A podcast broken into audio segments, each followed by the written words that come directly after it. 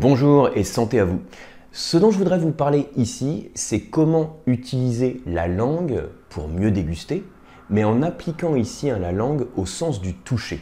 En gros, on va voir ici comment utiliser le toucher de bouche pour mieux percevoir le vin et pour mieux l'analyser. Alors je me rends compte en disant l'intro qu'elle c'est un petit peu bizarre cette intro, mais c'est pas grave. Je vous présente le contexte. Donc vous savez que pour déguster, on fait appel aux trois sens que sont l'œil, le nez, la bouche, donc visuel, olfactif, gustatif.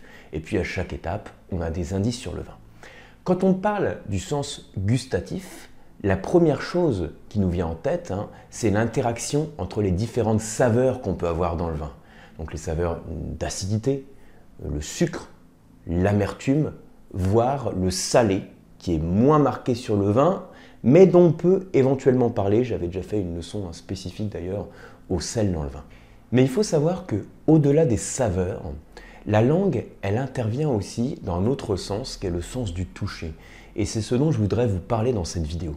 Alors, ça me fait penser à une représentation qu'on appelle l'homonculus de Penfields, que je vous mets en fond d'écran. Donc, c'est une représentation un peu sensorielle hein, de l'importance des différentes zones du corps sur la sensibilité. Et nous, en tant que dégustateurs, donc on voit en fait les, zones déformées sont les plus sensibles, on va dire, pour faire simple. Et nous, en tant que dégustateurs, on voit que la langue, la partie gustative, la bouche, a toute son importance. Parce que vous savez, quand on considère l'ensemble du corps, c'est la langue qui a le plus de, capteurs, de, capteurs tactiles euh, en termes de concentration par unité de surface. Ça veut dire que la langue, elle va être en mesure, au même titre qu'on pense spontanément au bout des doigts pour percevoir des textures, euh, des granulométries, un grain de sable, hein, eh bien la langue va avoir cette sensibilité de percevoir en particulier donc la granulométrie. Et au-delà de cette granulométrie, on va avoir d'autres perceptions en bouche. Alors comment ça marche? Initialement, donc dans votre bouche, hein, dans les faits on va dire euh, non stimulés, vous avez de la salive. Et quand vous dégustez du vin, il va y avoir des interactions qui vont se faire entre la salive et le vin. Et c'est cette modification de votre salive qui va vous faire percevoir en fait des sensations en bouche. Et je voudrais passer ici d'abord en revue les différentes sensations. Donc je l'ai mis sur un petit schéma comme ça. J'ai appelé le toucher de bouche. Ici vous avez donc la température. On va parler également de la granulométrie. On va parler de la pression et on va parler de la texture. Alors je les passe rapidement en revue. La température, c'est-à-dire que la température, c'est une sensation tactile que vous avez en bouche. Quand je parle de température, j'ai mis ici, hein, ça peut être euh, la vraie. si vous servez le vin euh, à 8 degrés ou à 17 degrés, vous allez avoir une perception différente. Mais surtout, ce qui va changer dans votre sensation en tant que dégustateur, c'est la saveur qui va être perçue. J'avais déjà parlé à d'autres occasions de la notion de saveur thermique. Donc je vous rappelle rapidement le, contexte. L'idée c'est que certaines températures vont euh, favoriser la perception de certaines saveurs. Par exemple, quand la température est plus chaude, hein, plus chambrée, on va favoriser la perception de l'onctuosité, de l'alcool, du sucre. Et quand le vin est plus frais, quand il est servi bien frais, on va favoriser la perception de l'acidité. Et vous avez, ça marche aussi dans l'autre sens, quand vous avez une sensation d'acidité en bouche, en quelque sorte ça refroidit la bouche, et une sensation d'alcool en bouche, ça chauffe la bouche. Donc on a bien cette notion de saveur thermique qui existe. Alors pour l'instant je vous le passe en revue, après on verra de manière un peu plus pratique, nous en tant que dégustateurs, comment on peut l'utiliser.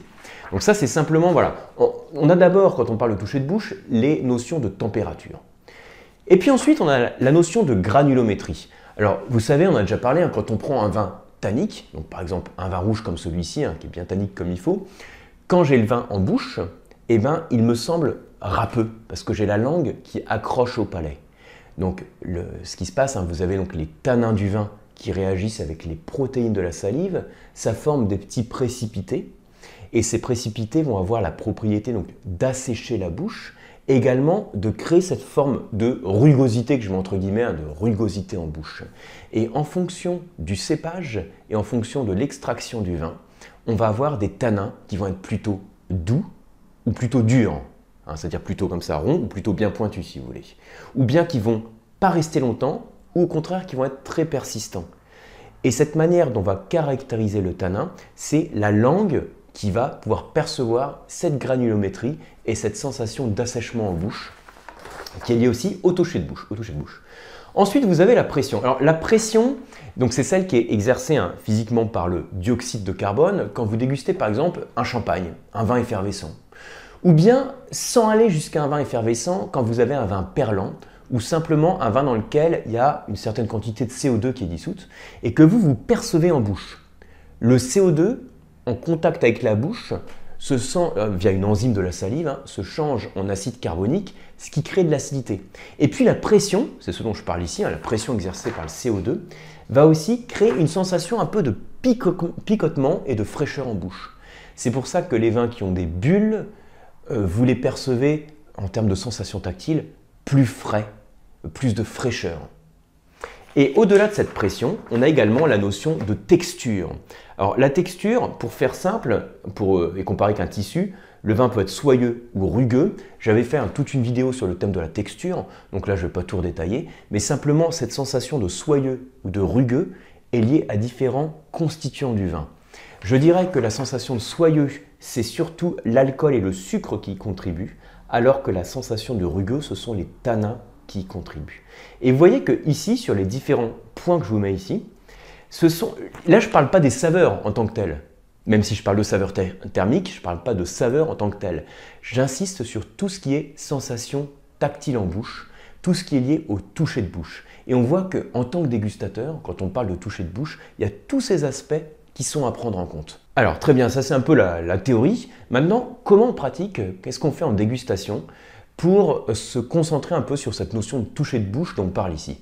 En fait, de manière très simple, quand vous dégustez votre verre de vin, je vous conseille de passer en revue les sensations que vous percevez. Quand on veut se centrer sur le toucher de bouche, on se concentre sur les saveurs, euh, c'est de l'autre côté, les saveurs par rapport aux saveurs thermiques. On va se concentrer sur les tanins. La granulométrie perçue des tanins va être liée aussi à la sensation de texture et à la fraîcheur qui peut être apportée par le dioxyde de carbone. Et vous savez, toutes ces sensations tactiles que l'on a en bouche, on peut s'amuser à les représenter. Et pour ça, je vous propose une représentation à deux axes. Alors, c'est une représentation que je fais d'un point de vue, on va dire, pédagogique. Donc vous la verrez euh, nulle part ailleurs. si ça vous parle, tant mieux. Mais si euh, de la manière dont je vous présente, ça vous ne parle pas, je vous recommande quand même de la tester et d'essayer de voir comment ça se matérialise en fait dans, la partie dégustation. Je fais ce que j'appelle une représentation du toucher de bouche. J'ai deux axes pour ça. J'ai un axe qui est lié aux sensations thermiques. Mais au-delà des sensations thermiques, vous l'avez compris, je ne parle pas forcément de la vraie température, celle qu'un thermomètre va mesurer, mais celle qui est liée aux saveurs thermiques. Et puis ensuite, donc ça c'est en, ordonnée. Et en abscisse, je parle de sensations donc purement tactiles qui sont liées à la texture. Et je distingue deux dominantes, donc une terminologie très simple. C'est aussi le but, c'est de pouvoir l'utiliser facilement. Hein.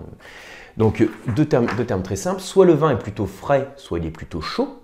Donc c'est-à-dire quand vous dégustez votre verre de vin, soit il vous chauffe la bouche, il vous enveloppe la bouche, soit il rafraîchit la bouche, vous percevez une certaine fraîcheur, une certaine acidité. Donc ça, c'est la sensation thermique qui est perçue.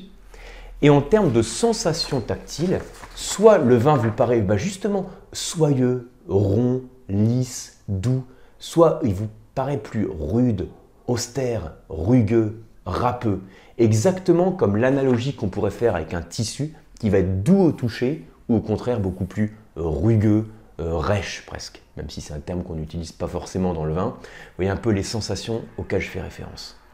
Et quand je déguste mon verre, de vin, je me dis, est-ce que je suis plutôt, en termes de sensation thermique, vers un, vin qui est sur la fraîcheur ou chaud ou, Et en termes de sensation tactile, en termes de texture, est-ce que c'est plutôt soyeux ou est-ce que c'est plutôt rugueux? Toutes ces sensations qu'on a, elles sont liées à des constituants du vin. On en a parlé hein, précédemment, ce qui pouvait jouer sur ces différentes sensations. Et après, le but, ça va être de placer le vin sur ce profil gustatif. Alors, c'est pas un profil gustatif classique parmi ceux que je vous présente habituellement avec les axes acide, tanin, onctueux. Là, on est sur des sensations.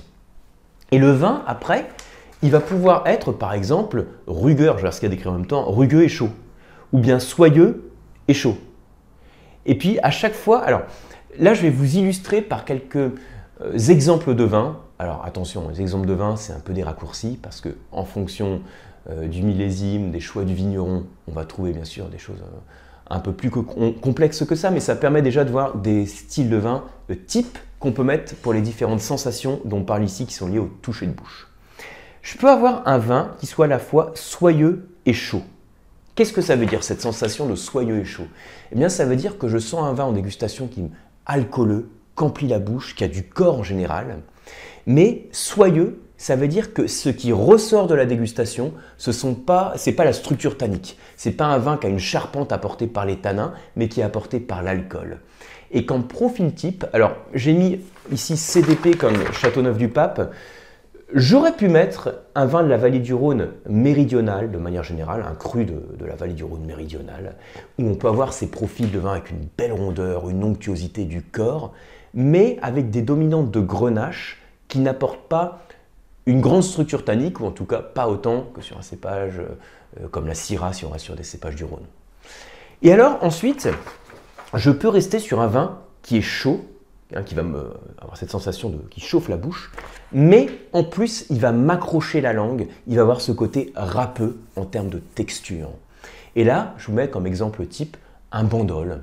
Voilà, un jeune bandol euh, sur lequel vous avez donc un niveau d'alcool qui est bien présent, on reste sur des vins méditerranéens, et vous avez le cépage dominant, donc le Mourvèdre. Alors Mourvèdre, c'est un cépage avec une peau épaisse hein, qui transmet, euh, qui a un bon potentiel en composé phénolique, donc en couleur et puis en tanin.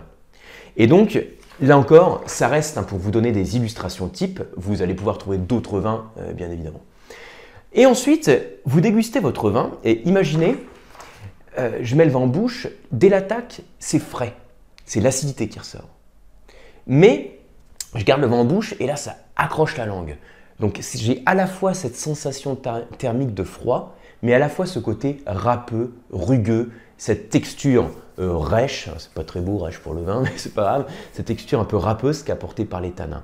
Là, on peut être typiquement sur un jeune Cabernet Sauvignon du Bordelais ou sur un beau chinon sur lequel, euh, voilà, sur les Cabernet Francs euh, à Chinon, on peut avoir donc des vins avec une belle fraîcheur et aussi avec une bonne structure tannique. Donc on pourrait être de ce côté.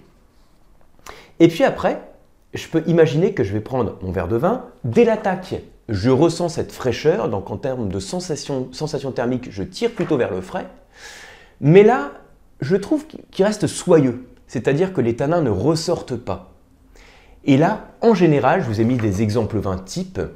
Alors là, j'ai plutôt cité des cépages, hein, mais je pourrais rester sur des vins, par exemple un Bourgogne générique, un Rouge d'Alsace, euh, un Beaujolais générique. Hein. donc moi j'ai mis Pinot Noir Gamay pour vous citer les cépages, mais vous voyez l'idée. Euh, on a sur des cépages qui ne donnent pas des grandes structures tanniques, mais qui apportent de la fraîcheur. Donc voilà pour euh, cette petite théorie et mise en pratique autour du toucher de bouche. C'est une notion que je trouve intéressante, dont je parle hein, de temps en temps sur les formations et qui euh, va généralement très très peu abordée, donc j'ai voulu vous en parler ici au travers de cette vidéo. J'espère que ce sont des notions qui vous ont parlé, que vous allez pouvoir les, mettre en application. Si ça vous a plu, bah, merci comme toujours de liker la vidéo, de vous abonner à la chaîne et de repartager, hein, ça en fait des choses. Et on se retrouve sur le site du COAM sur les certifications et les cours d'onologie et sur la masterclass de la dégustation qui est la box pour se former au vin. Merci, à très bientôt.